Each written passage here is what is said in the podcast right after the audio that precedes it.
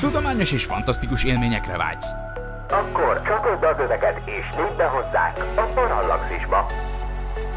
Üdvözlünk a Parallaxis univerzumban! Figyelem! A műsorban spoilerek bukkanhatnak fel. 12 éven aluliak számára nem ajánlott. Az MD Média bemutatja.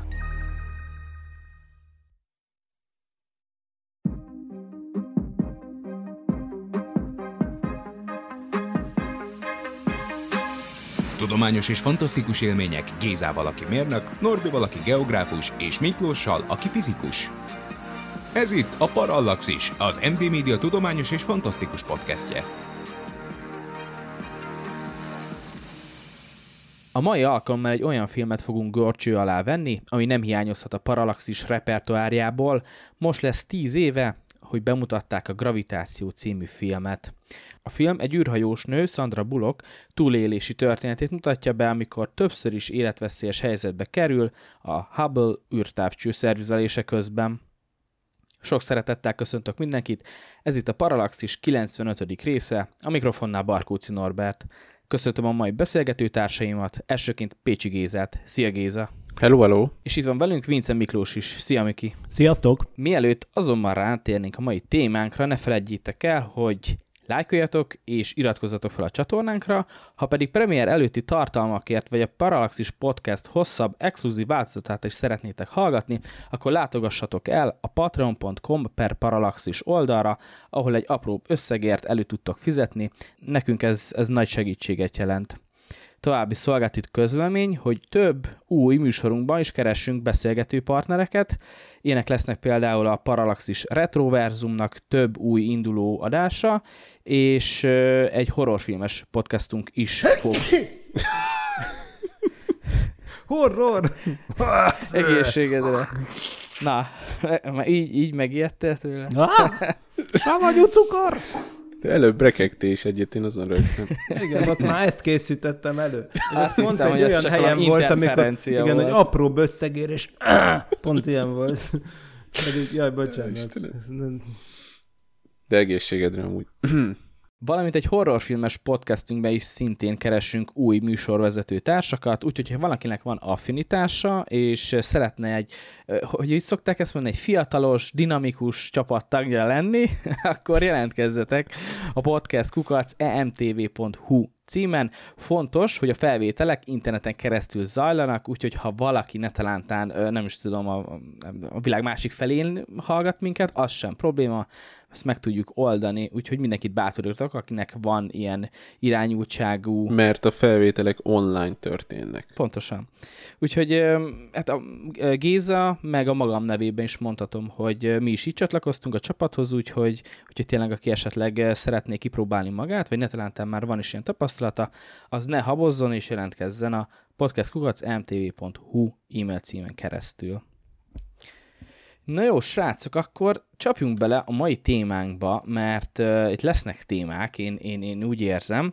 Ugye a Gravitáció című film most lesz ugye 10 éves, ahogy mondtam is a bevezetőben. Alfonso Cuaron rendezésében, hogyha jól ejtem a, rendezőnek a nevét, én, én, én szeretem az ő filmjeit alapjáraton, és hát ugye van nekünk Sandra Bullock, meg George Clooney, egy ha, rendkívül feszült és látványos mozifilm, hát tele kisebb-nagyobb tudományos pontatlanságokkal, de akkor első körben kérdezem, hogy hogy tetszett nektek a film, es- esetleg láttátok ezt moziba annó? Én nem láttam moziba. A feleségem látta moziba, és akkor hát annó megkérdeztem tőle, mert engem is érdekelt, csak én nem jutottam el, hogy, hogy milyen volt a film. Aztán így mondta, hogy hát elaludtam a felén, és sodródgatnak össze-vissza az űrben. George Clooney van benne, és akkor ennyi volt így a véleménye. Én ugye ut- utólag néztem meg, most, hogy mondtad a, az elejét, tehát ez a Sandra Bullock szerintem ez az a színésznő, aki egyáltalán nem illett ebbe a filmbe. Alapvetően ő nem egy ilyen mérnök alkat, nem, nem tudom, ő egy, ő egy ilyen nagyon lányos nő, meg a szerelmes filmekben nagyon jó, de nem, én, én nagyon nem, nem tudom. És a hálózat csapdájában. Jó, oké, csak... Vagy lehet, hogy, hogy már amikor ez a Gravity volt, akkor már ő nem illett oda, de nem tudom, nekem annyira nem, nem jött be ő abba a szerepben a hát, ízlések és pofonok. George Clooney pedig ő, ő ezt az iszonyatosan ö, nyugodt embert adja, aki pedig szerintem, egy, tehát ilyen, ilyennek kell lenni az űrhajósnak, habár azért egy ilyen helyzet szerintem azért felemelhetné a púzusát 50-ről 80-ra, mert ez nem mindennapi eset, de összességében egyébként hát tetszett, de majd megbeszéljük, vannak azért elég sok bakik szerintem, amik rosszul lettek bemutatva a filmben. Én a filmet 2013-ban moziban láttam, akkoriban Németországban laktunk, és Berlinben elmentünk, Berlinben, Berlin közelében laktunk, és be, elmentünk a feleségem, mai feleségemmel, aki akkor még pont nem volt a feleségem, mert egy évvel azelőtt történt, hogy összeházasodtunk. Szóval igen, de durva, hogy ez már tíz éve, hogy ezt a filmet bemutatták. Kétségtelen tény, hogy mi egy IMAX-ban néztük meg nagyban, ami tök jó volt. Mert- 3D-ben? Ö...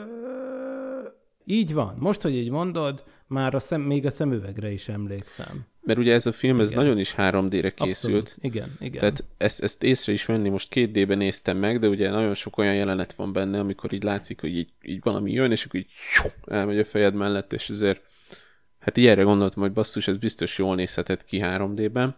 Tehát ez, ez, ez arra volt optimalizálva, tehát nagyon sok Abszolút. jelenet így a Igen. látványra is rámegy. Így van.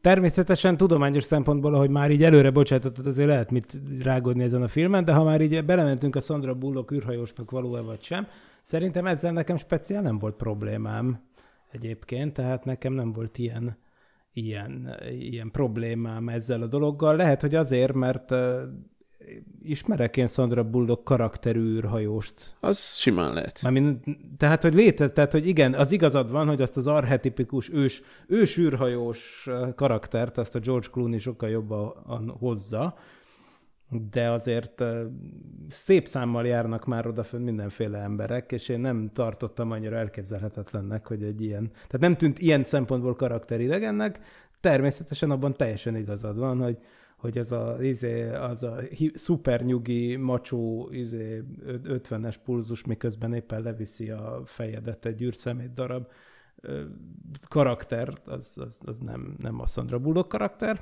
valóban. De ennek ellenére nekem nem tűnt vészesnek a helyzet ilyen szempontból. Tehát nem volt... Nem Ezt, ezt a George Clooney-ra mondtam egyébként. Hát ezt Szan- mondom, Szan- hogy a Sandra Bullock nem volt ilyen, de én ne, ezt nem volt ilyen, igen. De ugye ezt hozzá kell tenni, hogy ez az első repülése volt a filmben, tehát ugye Főleg. Ja. mondjuk, mondjuk ahhoz képest persze, de valószínűleg erre is van ugye a felkészítés, hogy ilyen helyzetekre előkészítse az emberkéket, mert ugye nem azt tanulják hát meg. azért ilyen helyzetekre majd aztán ráfordulunk, szóval itt azért minden, minden történik.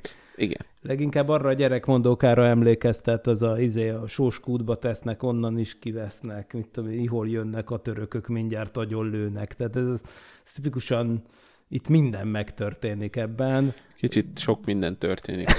Hát valamivel ki kell tölteni a műsoridőt. Norbi, neked milyen volt? Nekem alapjáran tetszett, tetszett a film, tehát tényleg a, ahhoz na, az, nagyon jól értenek Hollywoodba, hogy a, hogy a feszültséget így végigvigyék, és ezen a filmen, ha kisebb leállások is, leállásokkal is, de, de ezt itt végig úgymond a karfába kellett kapaszkodni, mert, mert egyrészt olyan jól nézett ki. Én, én nem láttam sajnos 3D-be. Alapjáraton én nem vagyok egy nagy rajongója három, mozis 3D ö, filmeknek, de ezt mondjuk megnéztem volna, mert azért amikor amikor az ISS ripityára törik, az ott, az ott ú, nagyon látványos, még, még így is, aztán 3D-ben meg biztos ö, nagyon, hát még, még, még, még jobban ö, oda, oda tették magukat. Úgyhogy ilyen szempontból um, tetszett a film. Amikor elsőnek néztem, akkor, hát akkor totál nem ö, paralaxis szemüvegen keresztül néztem, úgyhogy igazából alig, alig nem is fedeztem fel igazából hibákat. Amikor már a podcastra felkészültem, na akkor onnantól kezdve már talált az ember, meg utána olvasgattam egy-két dolognak, úgyhogy azért van, van sok minden, van sok minden rovásán. Sandra Bullockra visszatérve, igazad van Géza olyan szempontból, hogy igen, talán az inkább ilyen kis könnyedebb limonádé romantikus komédiákhoz adta a nevét, bár azért voltak azért komolyabb filmjei ilyen szempontból, de George Clooney, hát, hát ez az ember, hát ez, ez micsoda, tehát hogy konkrétan minden ripityára szakadt körülötte, és őt tehát így, hát mint hogyha lemenne kenyérért a boltba, tehát hogy ő meg, ő meg már tehát túlságosan laza, hogy amikor Na de akkor már beszéljünk arról konkrétan, hogy ugye a Sandra Bullock karaktere, ő ugye pont, amit mondták Géza, hogy ő, ő nem is mérnök, hanem orvos a sztori szerint. Egészségügyi mérnök, vagy orvos. És innentől igen. kezdve már tehát miért, miért ő javítja a Hubble-t? Nem biztos, hogy egy, egy orvost küldenék fel, mert mondjuk felmennek az orvosok, és akkor Jó, ott végeznek. ő egy medical engineer, azért azt tegyük Medical hozzá. engineer? Tehát, hogy ez azt jelenti, hogy Orvos természetesen miért? nagyon orvosi képzettség, o, o, o, tehát orvostudományi egyetemen szerzi a képzettségét, de, de azért ott azért tehát azért magas szintű technikai tudás. Na, na, várjál, várjál, de ez, ez biztos, hogy orvosi egyetemen, mert én tudom, hogy például a műegyetem is van orvosmérnök képzés, de ez villamosmérnök szakirány. És az orvosmérnök az... Jó, az... hát figyelj, egyáltalán nem biztos, akkor viszont igen, csak én próbáltam itt egyensúlyozni a között az állítás között, hogy egy orvos, igen, és hogy egy de mérnök. Hogy az, ők nagyon sok, nagyon sok ilyet tanulnak, de hogy ők azokkal a műszerekkel foglalkoznak, ami, ami, amivel az embert egyrészt beavatkozás végeznek az emberen, másrészt meg diagnosztikát. Azt kell észrevenni, hogy természetesen a jelenleg is, most megnézzük, hogy kik javították a Hubble-t például. Most én is találkoztam olyan űrhajóssal, aki javította a Hubble-t annak idején, a Jeffrey Hoffmannel, aki konkrétan egy asztrofizika PhD, de hát most az, hogy most te például asztrofizikából vagy orvostudományból, hogy miből szerezted a doktorit, az konkrétan, ezek itt szerelő munkálatok, tehát valószínűleg a NASA itt már ezen a ponton, amikor arról van szó, hogy meg kell szerelni egy űrtávcsövet, ha csak, ha csak nem valami nagyon spéci kütyűnek a megszereléséről van szó, amihez konkrétan az adott ember nagyon ért, mert mondjuk ő tervezte, akkor, akkor igazából az már jelen, jelen állás szerint igazából mindegy. Tehát, hogy, hogy, hogy az, hogy, hogy oké, okay, hogy a NASA űrhajós csoportjában persze elvárás, hogy legyen az embernek egyetemi végzettsége, minél jobb, magasabb, annál jobb, de amúgy egyébként sima BSC-vel is lehet az ember űrhajós, tehát arra is van példa, hogy egy izé, bachelor képzés után elmegy az ember űrhajósnak. Nyilván ezek a Mission Specialist jellegű űrhajósok a Space Shuttle programban, azok mind magasabb szintű tudományos képzettséggel jöttek rendszerint, de az valójában már tényleg minden, mindegy. Tehát az, hogy éppen egy olyan űrsétás feladatra jelöltek ki, hogy a hubble kell megszerelni, az simán belefért volna, hogy egy orvos az illető, és szerintem volt, tehát a, értem, hogy egy távcső, érted, de az, hogy a Jeffrey Hoffman űrhajós, aki, aki mondom hubble szerelt, és, és, és volt szerencsém vele találkozni, az, hogy ő konkrétan asztrofizikus, mert az, a, lényegében az, az hogy, hogy egy ilyen műszerészi szerelő feladat, vagy inkább karbantartói feladat, amit el kellett végezni, tehát igazából szerintem ez egy másodlagos kérdés. Egyébként, egyébként most eszembe jutott ez a kérdés, hogy a nehezen is tuti van ilyen, hogy felmérik azért, hogy ki jobb ilyen DIY dolgokba, és ki meg tudományba, vagy ez, ez alapvetően elvárás az, a, az asztronauták között, hogy jó legyen szerelgetésbe, meg ebbe, abba? Persze, nyilván itt van valami kreativitásra vonatkozó felmérés, meg problémákat kell megoldani itt-ott a felkészítés során. Az már egy nagyon érdekes kérdés, hogy kit jelölnek ki űrsétára. Ott az már egy inkább egy fizikális dolog, mert azért ezek ilyen 5-6 órás űrséták vannak, ezek brutálisan megterhelő dolgok. Tehát oké, hogy nyilván mindenkinek hát kell esni az alapvető egészségügyi alkalmassági dolgokon az űrhajós osztagba bekerüléshez, de az még azon kívül is külön rengeteg gyúrást, meg konkrétan, tehát konkrétan konditermi edzések sokaságát igényli az, hogy valaki aztán űrsétáló űrhajós legyen, mert oké, okay, hogy súlytalanság van, de azért mégis ez egy rettenetesen megterhelő dolog.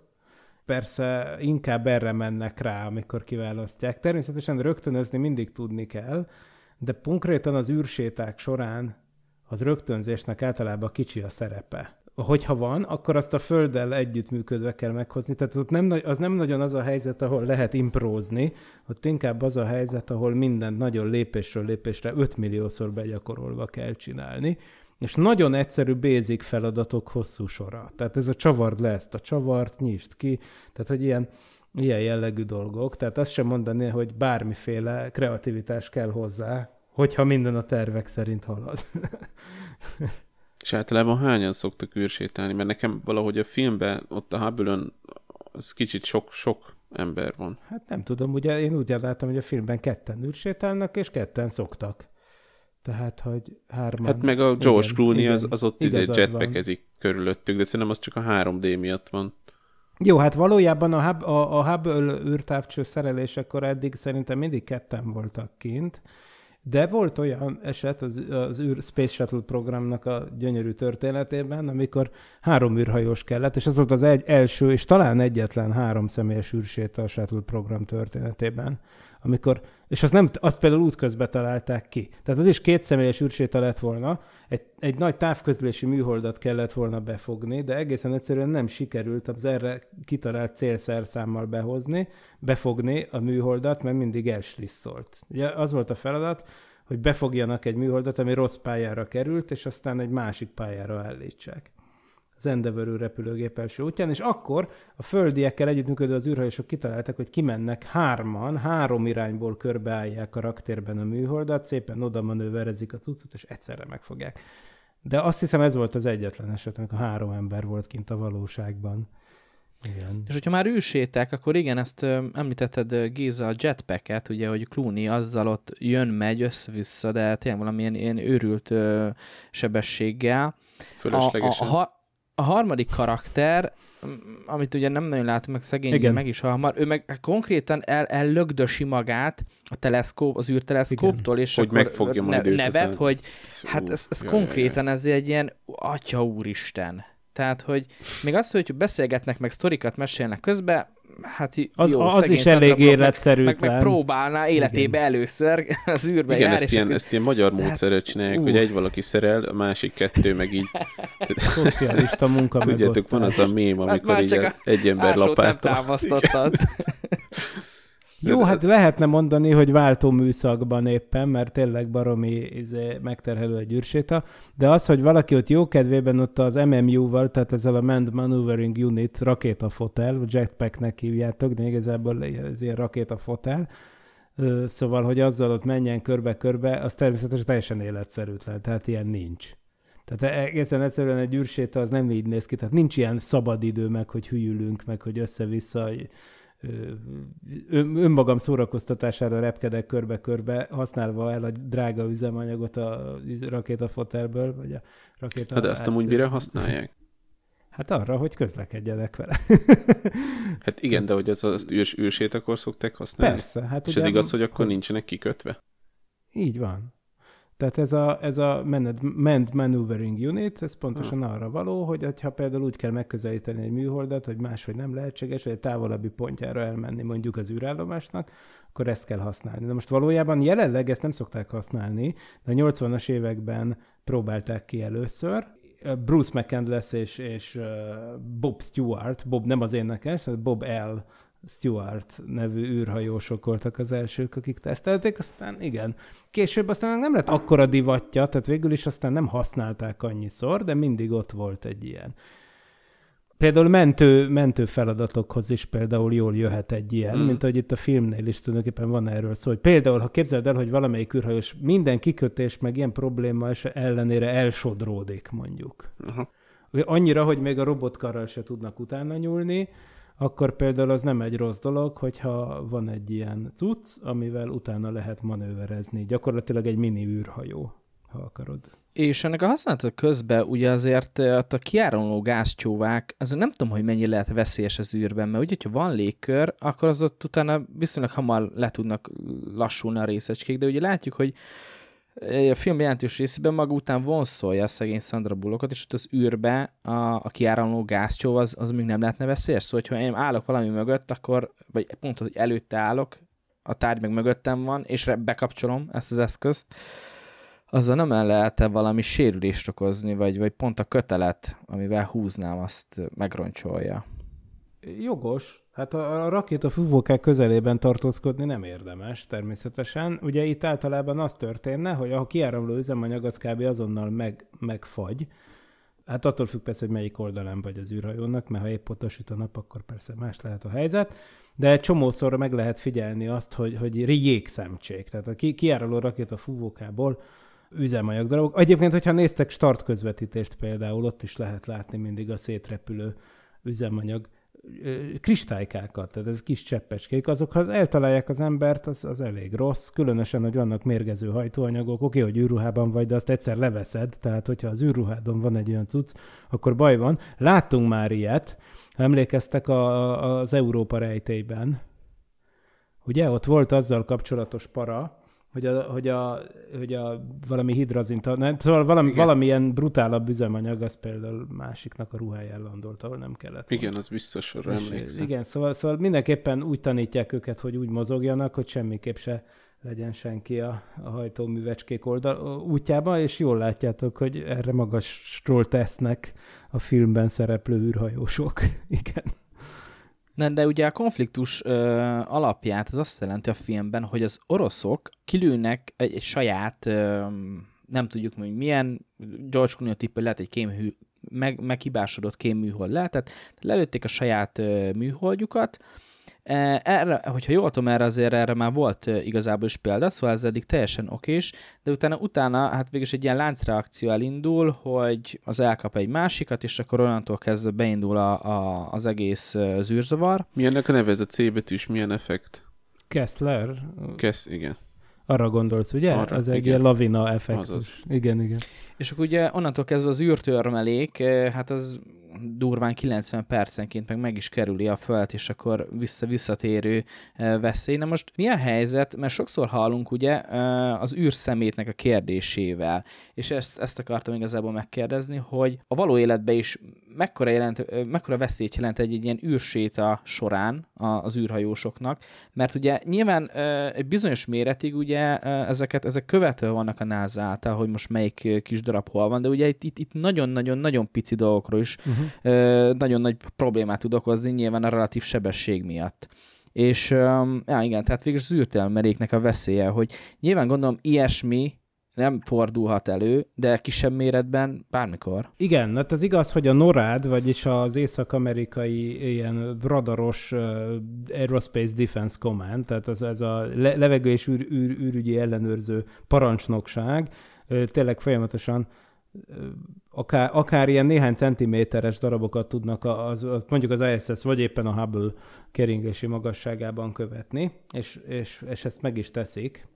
Ugyanakkor való igaz, hogy egy ennél sokkal kisebb darab is okozhat halálos lyukat egy űrruhán, hiszen tényleg előfordulhat, hogyha, hogy itt tö, akár több kilométer per másodperces relatív sebességgel csapódik neked egy még oly pici darab, hát az egy óriási impulzust, vagyis lendületet tud hordozni, és ilyen módon mondjuk át tudjuk asztani egy sisakot, tehát ez a kockázati faktor, ez mindig benne van. Mondom, hogy a néhány centiméternél, tehát mondjuk a teniszlabdán méretű darabokat, azt már elég, eléggé gond nélkül tudják követni, több száz kilométerig fölfelé. Sőt, úgy tudom, hogy egy kosárlabda méretű darabot még a geostacionáris pályán is tudnak követni, tehát akár 36 ezer kilométerig fölfelé tudnak ilyen néhány deciméteres dolgokat detektálni, de, de hát, ahogy mondod, jogos, hogy, hogy rejtve marad egy részük, úgyhogy ez egy folyamatos parafaktor természetesen. Nem véletlen, hogy amikor űrséta van, akkor az ISS orientációját igyekeznek úgy megváltoztatni, hogy maguk a halad, ugye nyilván a, ott is annak van a legnagyobb esélye, bár ez korán se triviális, mert ugye bármilyen irányból jöhet egy űrszemét, mert furcsa pályahajlásszögek is léteznek, ami azt jelenti, hogy nem feltétlenül szembe jön, hanem lehet, hogy oldalról jön, de nyilván a frontális ütközés esetében van nyilván a lehető legnagyobb sebességkülönbség, ezért az űrsétáknál igyekeznek úgy befordítani az ISS-nek az összes napelemtábláját, hogy amennyire csak lehet, az az egész szerkezet, az a haladási irányhoz képest blokkolja hogy úgymond a szembe jövő űrszemét menet cél az a legkisebb mértékben találkozzon az űrhajósokkal. De mondom, természetesen, mivel minden irányból jöhet egy űrszemét darab, itt csak a valószínűségekkel lehet számolni, simán érheti az embert váratlan irányból is egy meglepetés. De, ahogy ezt egyébként a űrhajósokon nem is, de hogyha megnézitek az ISS-nek a napelemtábláit, akkor azért azok tele vannak kisebb űrszemétek ütközések által kiváltott kisebb-nagyobb lyukakkal. Úgyhogy még a mirőrállomás is konkrétan készült egy olyan felvétel, amikor konkrétan lefényképezték, tehát éppen ment a kamera amikor egy ilyen űrszemét darab pff, keresztül repült az egyik napelem táblán gond nélkül, és keletkezett rajta egy ekkora lyuk. Szóval ilyenek vannak, valóban. Aztán az egy másik dolog, hogy igen, az oroszok vannak a filmben, de a kínaiak is csináltak ilyet, meg hát mérget vettünk rá, hogy az amerikaiak is, tehát az, hogy, hogy egy saját, már nem üzemelő műholdjukon teszteljék a Földről műhold megsemmisítési céllal működő rendszerint lézeres vagy éppen lövedékes megsemmisítő rendszereiket, ugye ezek mind léteznek most már, és, és persze ugye ennek eredményeként jön létre ez az űrszemét lavinaként is nevezhető valami, ez a Kessler effektus, vagy micsoda, ami tényleg azt jelenti, hogy oké, okay, hogy egy műhold szétesik sok kis darabra, sok kis űrszemét darab további műholdakat talál el, azok is szétrobbannak, azok is, azok is, és tényleg egy ilyen lavina keletkezik, ami nem teljesen tudománytalan, tehát ilyesmik előállhatnak, és azóta meg még inkább, mert már tele vagyunk aztán még annál is több műholdakkal, gondoljunk csak a Starlink flottára, vagy bármi ilyesmikre. Most már egyre több ilyen projekt van, ami sok, sok, sok tízezernyi műholdat akar használni. Tehát miért akarják mindenképpen szétrobbantani? Miért nem az a cél, hogy hozzák egy olyan pályára, aminél már leesik? Ezzel tesztelni akarják a, a műhold elleni fegyvereiket. Tehát ezt a műholdat nem az volt a cél, hogy a műhold, tehát az egy olyan műhold volt, amit már nem használtak. Ugye a filmben is ez a sztori, meg amikor a kínaiak csinálták, az már, egy, az, már egy, az leesett volna magától. De most konkrétan az volt a feladat, hogy kipróbálni. Nyilván nem az ellenséges műholdon fogják tesztelni. Jó, hát ez, ezt értem, csak hogy, hogy lehet-e úgy likvidálni egy műholdat, hogy nem ah, robbantott szét. Tehát hát még kell szétrobbantani. Hát ugye nyilván a más valakinek a műholdja. Tehát ugye azt úgy lehetne egyébként likvidálni, hogy valamilyen módon lelassított, hogy lepottya. Igen, tehát erre e, gondolom. Ez egy nagyon jó kérdés, tök menő lenne, és szerintem, hogyha kitalálnál erre egy jó módszert, az, az nagyon érdekelné például az amerikai légierőt, vagy az űr haderőt. Ja, Space Force-t. Space Force-t, abszolút, abszolút. Ugye nyilván két dolog van, hát valami, vagy valami rakétahajtóművel kéne tudnod lelassítani, vagy növelni a felületét, mondjuk rá, oda mész és ráakasztasz egy felfújható vitorlát, amivel csökken, növeled a felületét, és akkor a légköri fékeződés erőteljesebben hat rá és lepottyan. Amint azt az emberek a saját műholdjaikkal próbálgatják is. Tényleg, hogy nem maradjon fönt annyi űrszemét, vannak ilyen tervek, hogy, hogy majd izé, pff, fölfújsz egy nagy izé, kinyitható táblát, és akkor ezzel lényegében lényegesen le tudod csökkenteni az űrszemeted élettartamát, ha már nem kell, mert lepottyan. De hogy máséra rárakni egy ilyet, az azért nehéz. Sandra Bullockot oda küldjük, aztán fölrak egyet. Vagy inkább George Clooney-t, mert nekik van ez a MMI, vagy M... MMU, MM... de még inkább, MMU. még inkább Bruce Willis-t, mint, mint Igen, univerzális megmentő. Viszont ember. nekem, én, én azt nem értem, hogy amikor ugye elsodródik a Sandra, akkor folyamatosan kérdezi tőle a George Clooney, hogy mi a pozíciód? Mit látsz? A, add Mi meg a, pozíciót. pozíciót. Komolyan, for, forog a csajszi, szerintem a reggelie már a nyak, nyakánál van, és akkor add meg a pozíciódat, tehát hogy ez, ez, ez hogy működik, hogy ez tényleg így működik, hogy mit látsz? Nem, nem, ez egyike volt a, azoknak a dolgoknak, amiket nem nagyon lehet érteni a filmben. Mert ugye, de, de ugye sok minden furcsaság van itt a fizika nézőpontjából. Az egyik az, hogy természetesen a pozícióját ő nem nagyon tudja megadni, meg eleve mihez képest adná meg.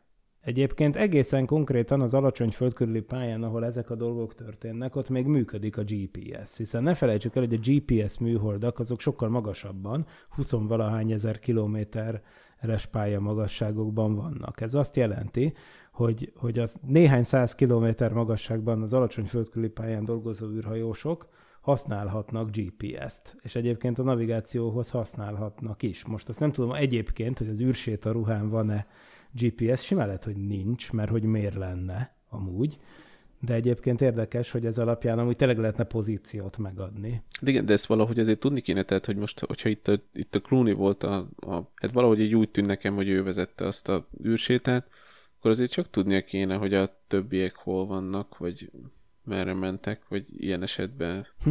Tehát most szegény, szegény csajt kérdezni arról, hogy hol vagy, az szerintem kicsit pontcserség. Persze, hát igen, igen, igen. Azt dráma, Aztán mégis, dráma mégis megtalálja. Tehát ezt nem tudjuk, hogy hogy találja meg, de megtalálja. És a csaj nem mondja meg, hogy hol van. Hát ugye a Csajszínak nincs nagyon mozgási lehetősége, tehát ő egyszerűen sodródik, tehát elméletileg az ő pályája az ilyen értelemben kiszámítható kellene, hogy legyen. Ráadásul azért a valóságban itt azért vannak olyan egyszerű szabályok, amikre lehet hagyatkozni. Például, hogyha lejjebb vagy, akkor gyorsabban mész, tehát akkor megelőzöd a mögötted levő dolgot, mert a földkörüli pályán levő keringés az igazából olyan, hogy az alacsonyabb pályamagasságokhoz gyorsabb keringési sebesség tartozik. Tehát, hogyha az űrhajós mondjuk például űrsétán van, és mondjuk bekerül úgymond alá, értsd a Földhöz közelebb az űreszközhöz képest, akkor ő, neki ott lényeg, az azt is jelenti egyúttal, hogy egy olyan pályára kerül, ahol alacs, ahol gyorsabban megkerüli a Földet, tehát olyankor elkezd előre menni, úgymond megelőzni mondjuk a, az űrállomást. Ha viszont le akar valaki maradni, akkor meg pont emelke, emelnie kell a pálya magasságán, és akkor meg lemarad az űrállomáshoz képest. És egyébként ez baromi nehéz, mert ez tökre ellentmond a hétköznapi uh, intuíciónak, főleg amikor az emberek pilóták, és mondjuk, e, mint az űrhajósok közül sokan, évtizedeket eltöltenek azzal, hogy hogyan kell manőverezni repülőeszközökkel, csak hát a légkörben ilyen nincs. Tehát a légkörben nem úgy akarsz utolérni egy másik repülőgépet, hogy, hogy le, alámész, mert ott gyorsabb vagy, ott nincs ilyen, ott egyszerűen csak rálépsz a gázra, és még mész utána. De van néhány ilyen egyszerű szabály, ami alapján a George Clooney végül is kitalálhatta, hogy me- milyen irányba, meg merre felé sodródhatott el a Sandra Bullock, legalább nagyságrendileg. Hát igen, csak ugye mivel kifele, bocsánat még Norbi, hogyha kifele sodródott el, és ebből indulunk ki, akkor ő valószínűleg lelassult. Uh-huh. És igen, akkor... magasabb pályára került. Hát vagy oldalra sodródott, ez nekem nem egyértelmű a film alapján, hogy változott-e a pálya magassága a ja, hogy, hogy oldalra ment. De szerintem ez, ez, ez, ez egyébként hülyén van bemutatva a filmben, hogy... Rettentően hülyén van bemutatva. Hogy, hogy, hogy tényleg gyorsabban megy az alacsonyabb földküli pálya, mint a messzebbi. Jó, ez egy icipici effektus amúgy, tehát ez nem, nem azt mondom, hogy ez ilyen ordító hatalmas effektus, tehát hogy egy ilyen filmben nem kellett volna észrevennünk, ez csak segít a manőverezésben. Például egy ilyen rakétafotelszerűséggel. De még, még egy kérdés, ami most eszembe jutott, hogy nem tudom, hogy mikor, mikor játszódik ez a film, de itt egy Space Shuttle van. Nagyon jó kérdés. És ugye az, az, az már azért szerintem, amikor ez akkor már nem még. volt. Hát annyira, volt. de a Space Shuttle mindenki szereti, tudod? Tehát, hogy, hogy az volt, hogy a Space Shuttle az egy olyan ikonikus amerikai repülőeszköz, hogy egyszerűen nem lehetett kihagyni. Nem véletlen, hogy amikor tavaly kibeszéltük a, azt, amiben üreges a hold. Igen, ott is Space Shuttle-en mentek. Ott ja. is Space Shuttle-ökkel mentek, pedig ott aztán már főleg réges rég. Hát itt még az volt, ugye 2013-as a film, 2011-ig repültek a Space Shuttle-ök. Amúgy Explorer nevű Space Shuttle az volt is, meg nem is olyan, mert ugye itt Explorernek hívják az űrrepülőgépet, most a, ténylegesen az űrben járt Space Shuttle orbiterek közül nem volt Explorer nevű, de egy, egy ilyen bemutató mock-up, ami sokáig a Kennedy űrközpontban volt kiállítva, azt Explorernek hívták. Amúgy tök jó név egy űrsiklónak. Utána egyébként átnevezték, úgyhogy most már egyáltalán nem úgy hívják, és átvitték ráadásul Houstonba. Most már Independence névre hallgat ugyanaz a cucc, Szóval Explorer nevű űrsikló nem volt. Egyébként azért is nagyon érdekes, hogy mikor játszódik a film, mert például a kínai modul, modul űrállomás az benne van, ami meg itt tavaly előtt vált valósággá. Sőt, igazából id- idén lett annyira kiépítve, mint ahogy a filmben kinéz. Tehát igen, de nekem valahogy így úgy tűnt, mintha jövőbe játszódna és mégis vannak ilyen ellentmondások benne. Igen, de nekem meg inkább úgy tűnt az egész, hogy az inkább valamiféle, persze tudom, ez egy olcsó, olcsó felmentés a filmrendező számára, de hogy valahogy ez egy ilyen fantázia, egy ilyen, sőt, egy allegória az egész. Tehát, hogy igazából valójában ezt az egészet álmodhatná is valaki össze-vissza. És igazából na, erre majd egész... lesz egy teóriám egyébként. Igen, na, ez jó lesz. De hogy, de hogy tehát 2013-ban azért már tudták, hogy a James Webb űrtávcső az készül, vagy hát... Hát az készült már jó régóta, készült. persze. Igen. És mégis a Hubble-t szervizelik. Hát ezt azt, azt lehet. Tehát ugye a Hubble az még mindig köszönni szépen és megvan. Ugye a Hubble a szempontjából az egy nagy fegyvertény, hogy azt meg lehetett látogatni többször is és megszerelni Sőt, ugye alapvetően ez mentette meg lényegében az egész küldetést, mert úgy kezdődött a sztori, hogy 90-ben, ami ugyancsak a Space Shuttle-el vitték föl, csak hogy éppen el volt rontva a tükre, ha emlékeztek erre a sztorira. Igen, igen. igen Hibás azt... tükörrel ment föl a Hubble, és aztán igazából a 93-as első szerviz küldetés volt az, ahol a, a, amelyen résztvevő Jeffrey Hoffmanről beszéltem, hogy találkoztam vele, ők voltak azok, akik konkrétan olyan értelemben megmentették a Hubble-t, hogy beszereltek egy-két olyan uh, ilyen extra kis uh, optikai elemet, amivel helyre lehetett, ki lehetett kompenzálni ezt a leképezési hibát, és onnantól kezdve egy full full tökéletes űrtávcső. Szóval a Hubble-t az direkt szervízelhetőre tervezték, és ennek megfelelően 580 km körüli pályamagasságon kering, én azt hiszem 500-600 km, szóval még éppen elérhető a Space Shuttle-lel. Ehhez képest ugye a James Webb az kifejezetten nem a föld körüli pályán van, hanem a másfél millió kilométerre a földtől, tehát ezt eleve nem is tervezték szervizhetőre, szervizelhetőre. Ezt megkérdeztem Detre Őrstől, aki ugye részt vett a James Webb tervezésében, hogy, hogy hát oké, hogy nem földkörüli pályán van, de mégis hát a NASA is tervez Orion űrhajót, meg a SpaceX is tervez egy csomó mindent, Starship-et, meg mit tudom, micsoda. Tehát, hogy föl, nem merülte föl a tervezés során, hogy, hogy, hogy legalább szervizelhető legyen a James Webb, mert hát a jövőben esetleg azt is meg lehet majd látogatni, és mondta, hogy nem. Mert az olyan plusz extra költségvonzatokat vitt volna be, egész egyszerűen nem. Tehát a, a James Webb az nem, nem szervizelhető. A Hubble ehhez képest fantasztikusan szervizelhető volt, tehát az egész direkt úgy volt kiképezve, ahogy ez a filmben is valamennyire látszik, hogy van két marha nagy kinyitható ajtó tulajdonképpen az alján, és ilyen, ilyen egyszerű, viszonylag egyszerű mozdulatokkal lehet benne például ezeket a tudományos műszereket, amik ilyen nagy fekete téglatest alakú marha nagy lábdák, ládák kibehúzogatni és cserélgetni. Na, de egy ö, csomót hallottunk már itt a különböző űreszközök, meg űrállomásoknak a a magasságukról, illetve hogy egymáshoz képest ugye hol keringenek ezek az eszközök, és hát a filmben nagyjából ez úgy jött le, hogy így kis, túl, kis túlzásról így átugrálnak a Hubble-ről, az ISS-ről, ISS-ről a kínai űrállomásra, és így tök jó, ez mindenki ott van egy csapatba, hát most 900 méterre, vagy egy kicsit több, hát na bum, de hát igazából gyakorlatilag már látod is, hogyha integetnek az ablakból. Na most hát ennek, ennek ellenére a valóság az picit máshogy van, tehát egyrészt, hogy más, ha jól tudom, más magasságú pályán, meg más szögben is keringenek így ezek van. egymás, Nagyon nem, jól nem, tudod, nem persze, véletlenül. Például, hogy mondjuk, ha véletlenül van ilyen gond, akkor nem minden vigyen a levesbe. Igen.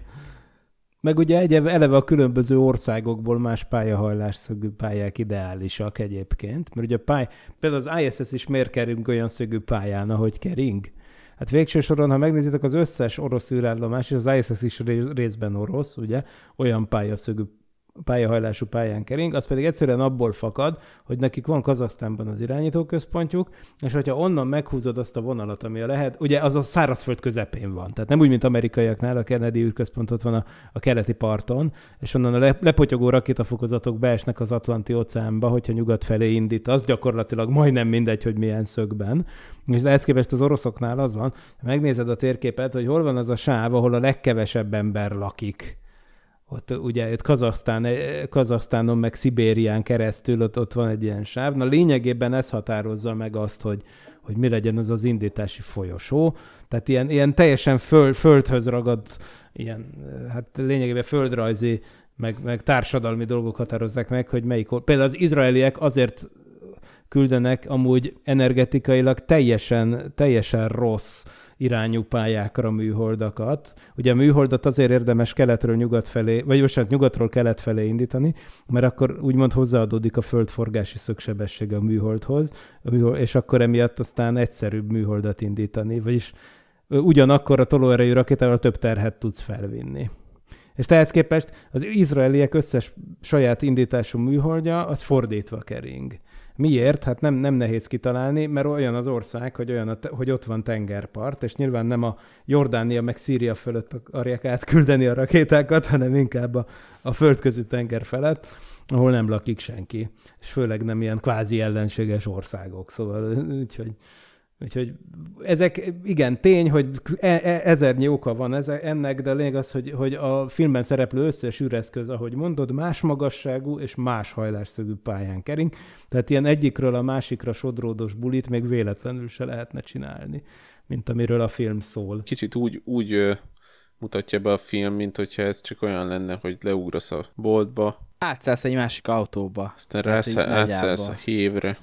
Amúgy mentés szempontjából nem volna rossz, tehát abban igazatok van, hogyha jön a Kessler lavina, akkor esélyes, hogy akkor az lényegében ugyanazon a pályán keringenek ezek az űreszközök, hát mondjuk ki. Tehát konkrétan ugyanazon a pályán keringenek a filmben. A Hubble, a Hubble-t meglátogató Space Shuttle nyilván, az ISS, meg a kínai mondjuk Tiangong űrállomás. Most ez, ennek az lenne például egyébként pont a- az előnye a sok há- a hátrány mellett, hogy tényleg, hogyha valami óriási baj van, akkor viszonylag egyszerűen és minimális hajtóanyaggal lehetne egy, egy, egy mentést megszervezni az egyikről a másikra.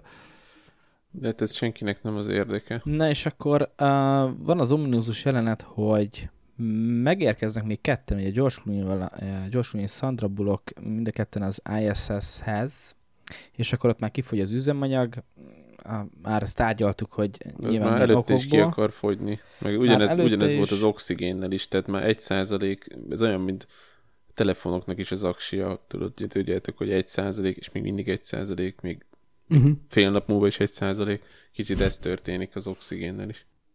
és uh, el, még, még azt a hibát is külön elvéti George Clooney, hogy kérdezi Sandra Bullock, hogy nem, ké, nem, nem kéne kanyarodnunk egy kicsit, és akkor mondja az, George Clooney, hogy nem, spórolunk vele, Hmm. és ugye a legutolsó pillanatra hagyja, de hát ugye Miki, Mikitől tudjuk jól, hogy minél hamarabb érdemes elkezdeni az ilyen pályakorrekciókat, mert annál kevesebb energiába fog kerülni. És nem is volt értelme egyébként, hogy meghagyta a végére, mert úgy fölnyomta a kakaót, hogy konkrétan olyan gyorsan mentek neki. Tehát túlnyugodt és iszonyat tapasztalt uh, űrhajóst alakít a George Clooney, miközben azért nagyon nagy szarvas hibákat véd. Van ilyen, hogy mag, elkezdenek az dolgok, beleértve az embereket is saját maguktól egyre gyorsabban pörögni, anélkül, hogy amúgy ezt fizikailag bármi indokolná. Tehát nem azért, mert folyamatosan megy egy hajtómű, vagy ilyesmi, vagy mert éppen, mit tudom én, összehúzza a kitárt kezét, és akkor az impulzus momentum megmaradása miatt egyre gyorsabban kezd el forogni, mint a jégtáncos nő, amikor behúzza.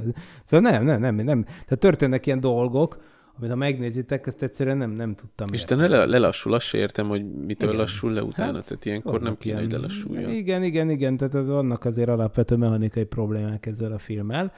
Ugyanakkor szerintem az viszont látszik, hogy, hogy nagy szeretettel vagy, vagy űrfanatizmussal álltak a, ahhoz, hogy megtervezzék magukat a cuccokat. Tehát az ISS, vagy, a, vagy akár az ISS belseje, vagy a külseje, az például tökéletűen néz ki ebben a filmben.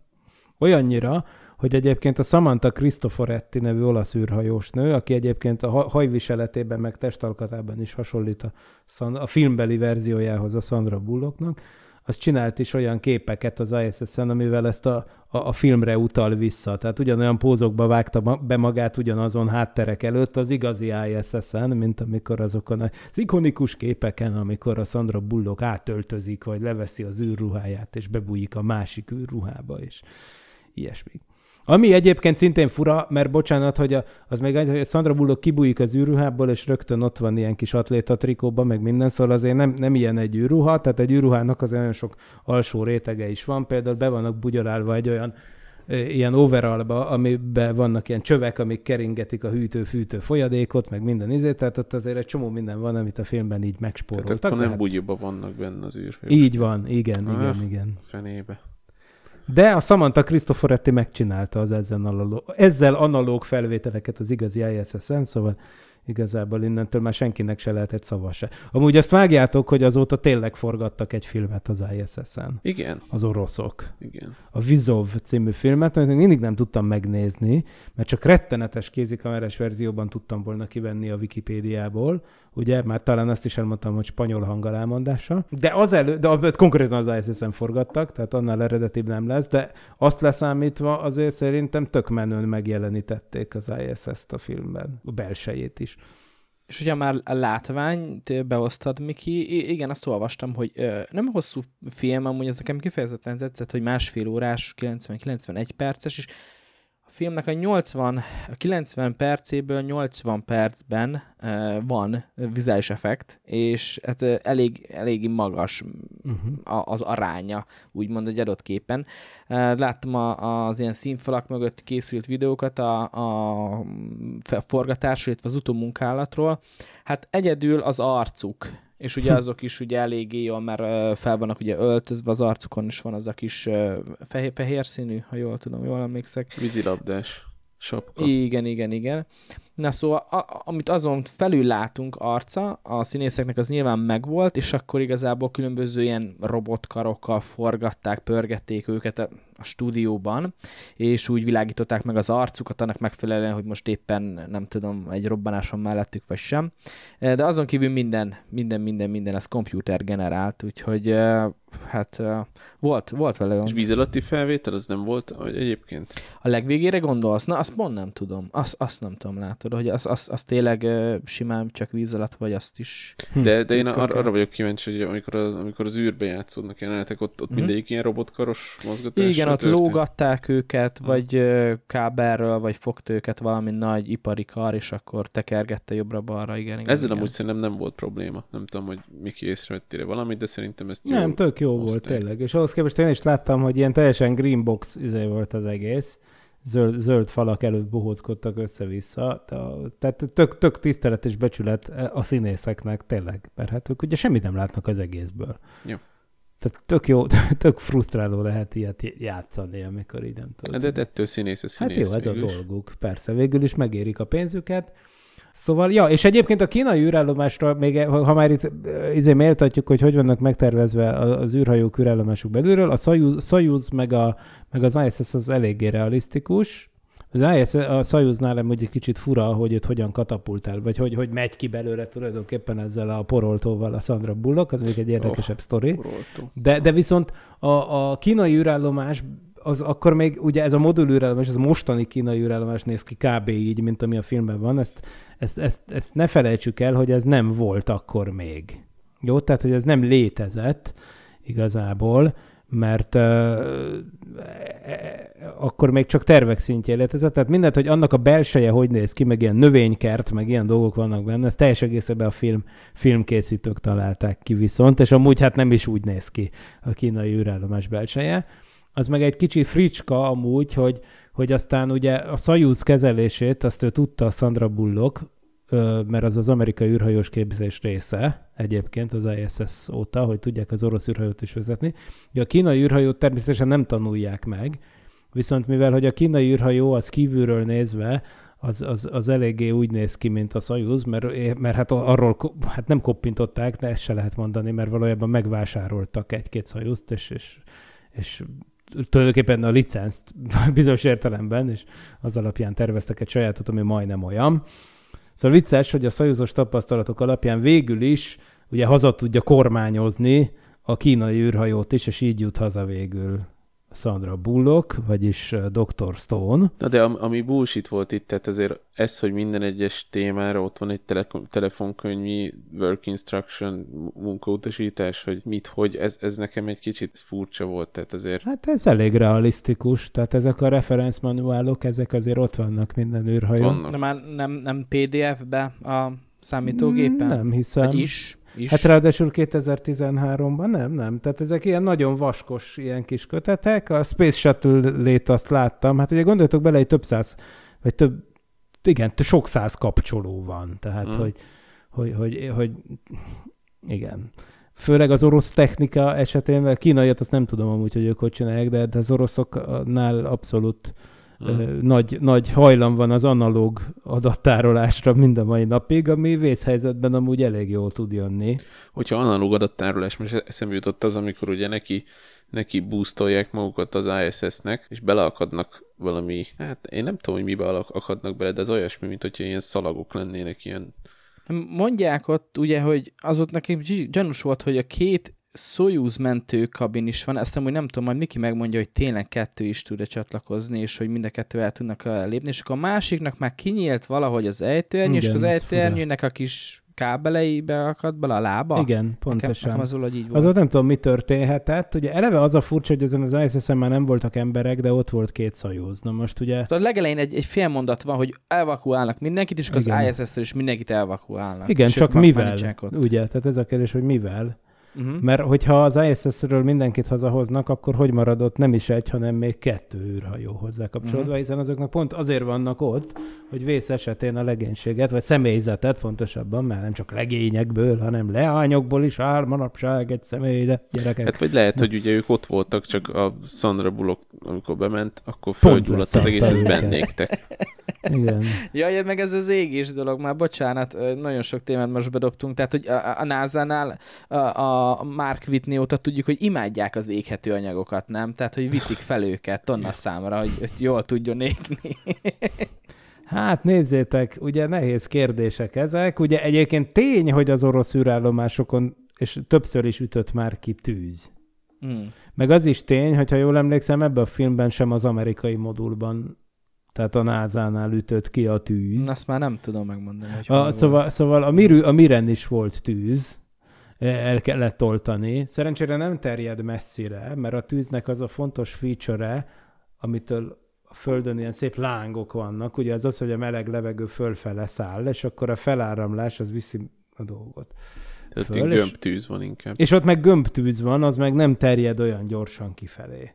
Amit én nem nagyon értettem, amikor el, el, elment a Sandra Bullock ott a szikrázó cucc mellett, akkor szikra egy elindult kifele. Ez nekem Hmm. ez is fura volt, hogy miért indult el. Tehát a szikra, tehát alapvetően, hogyha elektromos tűz, akkor konkrétan ez egy kisülés, de az nem Mhm. indul el. Tehát ez a kettő vezeték között van. Az akkor is ott van, hogyha súlytalanság van, meg hogyha nincs. Az így van. Igen, ez is furcsa volt. Tehát valószínűleg ott már meggyulladt valami, akkor, ami talán egy szösz, ami elindult. Erre Igen, igen, igen, hát az lehetett, arról, ez lehet. Ezt nem, ezt nem is vettem észre amúgy. És igen, most, hogy mondott, tényleg volt ez, de Na de, na de visszatérve, bocsánat, hogy amikor beleakad ugye a Szandrának a lába abba az ejtőernyő kötegbe, igen. dologba, le kell, hogy vágja George Clooney magát.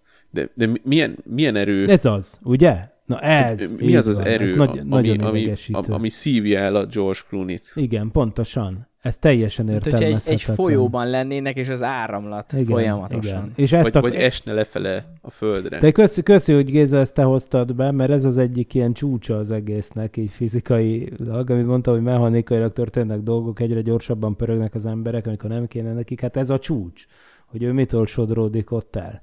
Teljesen értelmezhetetlen. Tényleg, hát nem kéne neki. Van baj. Pont, hogy megálltak, tehát oké, okay, megálltak, Igen, persze. és kész. olyan szinten húzza a lábát, hogy hát le Nem, kell, hogy nem hat rá erő. Akkor izé, így még te Igen, meg... és nincs semmi, ami megváltoztatná a mozgás állapotát George Clooney-nak, de hát kivéve a drámafaktort. A drámafaktorból eredő szívó a paraméter. drámafaktor, meg még úgy is, hogy jaj, utánad megyek, és még beszélgetnek egy ideig, aztán utána... Aztán meg oda is halluzza egyszer, amikor már rég meghalt. Hát igen, nehéz. Igen, igen, igen. Annál jelenetnél mondtam, hogy na ez az, amit szertendősen szét fogunk szedni, hát ilyen a világban nincsen ekkora baromságot, de, de ezt, ezzel még a rendezők, a film is tisztában volt, és igen, igen, igen. Apropó így, halál, nagyon szép hullák vannak itt is, mint ahogy ezt Persze, már nagyon sokszor persze. megbeszéltük, mindenki gyönyörű szépen le van fagyva. Én megfogadtam, hogy ezt most nem is fogom szóba hozni, mert már annyira unom, Igen, hogy minden űrsétán meghaló embernél el kell mondanunk, hogy ez nem így néz neki. igen. Ez, ezért most szerintem ezt már hallgatták, Jó, a ezt most parallaxis adjuk. Ne, nem, hallgatók is. Igen, Hagyjuk. aki már hallott életében három Igen. parallaxist, az jó eséllyel Igen. hallotta már legalább Igen. egyszer ezt tudom már. Annyira gyakran előjön. Igen. Hát sajnos itt így van, kész. Úgy látszik, Hollywoodot meg kell tanítani az űrbeli halálnak a, a Hát ez izé- szerintem az, akkor nem, nem férne bele ebbe a korhatárba. korhatárbesotorolásba? Lehet, igen. Lehet. De hogyha valaki ismer olyan filmet, ahol pontosan Szakszerűen tudományosan, halnak meg az űrhajósok. szakszerűen ö, hát, ö, igen, húgynak el így az űrben emberek, akkor azt az, az küldje el nekünk, vagy kommentben írja meg mindenféleképpen, és akkor azt, azt majd lecsekkoljuk. Témánk még van egy pár, de sajnos a műsoridőnk végére értünk, úgyhogy el kell, hogy búcsúzzunk, ám fontos dolog, hogy a Patreon támogatóink tovább hallgathatják a műsort, úgyhogy ezért is ajánlom mindenkinek, aki szeretné a hosszabb változatot, illetve premier előtt szeretné hallgatni a Parallaxis podcastet, az iratkozzon fel, iratkozzon fel, fizessen elő a patreon.com per Parallaxis oldalon keresztül. Következő alkalommal Christopher Nolan Oppenheimer című filméről fogunk beszélni. A film J. Robert Oppenheimer életét és munkásságát mutatja be, aki a Manhattan terv vezetője volt. Október 26-án érkező Parallaxis podcastünkben, tehát erről lesz szó. Ezen felül uh, október végén, egészen pontosan október 30-án egy élőadásra is fogunk uh, készülni. A legtudománytalanabb filmes bakikat szedjük össze, és hát kíméletlenül ki fogjuk őket elemezni. Ezt uh, YouTube-on fogjátok majd látni az élő streamet szintén. Pécsi Géza, Mince Miklós és valamennyi munkatársam nevében köszönöm a megtisztelő figyelmet. Ne feledjétek, mi a következő tudományos fantasztikus podcasten is itt leszünk. Reméljük, hogy ti is velünk tartotok. Sziasztok! Sziasztok! Nem volt elég a tudományból és a fantasztikumból? Olvasd a parallaxis.emtv.hu-t, lájkold a Facebook oldalunkat, nézd a YouTube csatornánkat, és hallgasd a Szokolébresztőt a Tilos Rádióban. A Tudományos Újságírók Klubja és a Tudományos Ismeretterjesztő Társulat által a Juhari Zsuzsanna díj külön díjával jutalmazott blog podcastjét az MD Media készítette. Kreatív producer Horváth Ádám Tamás. Hamarosan jön a következő rész.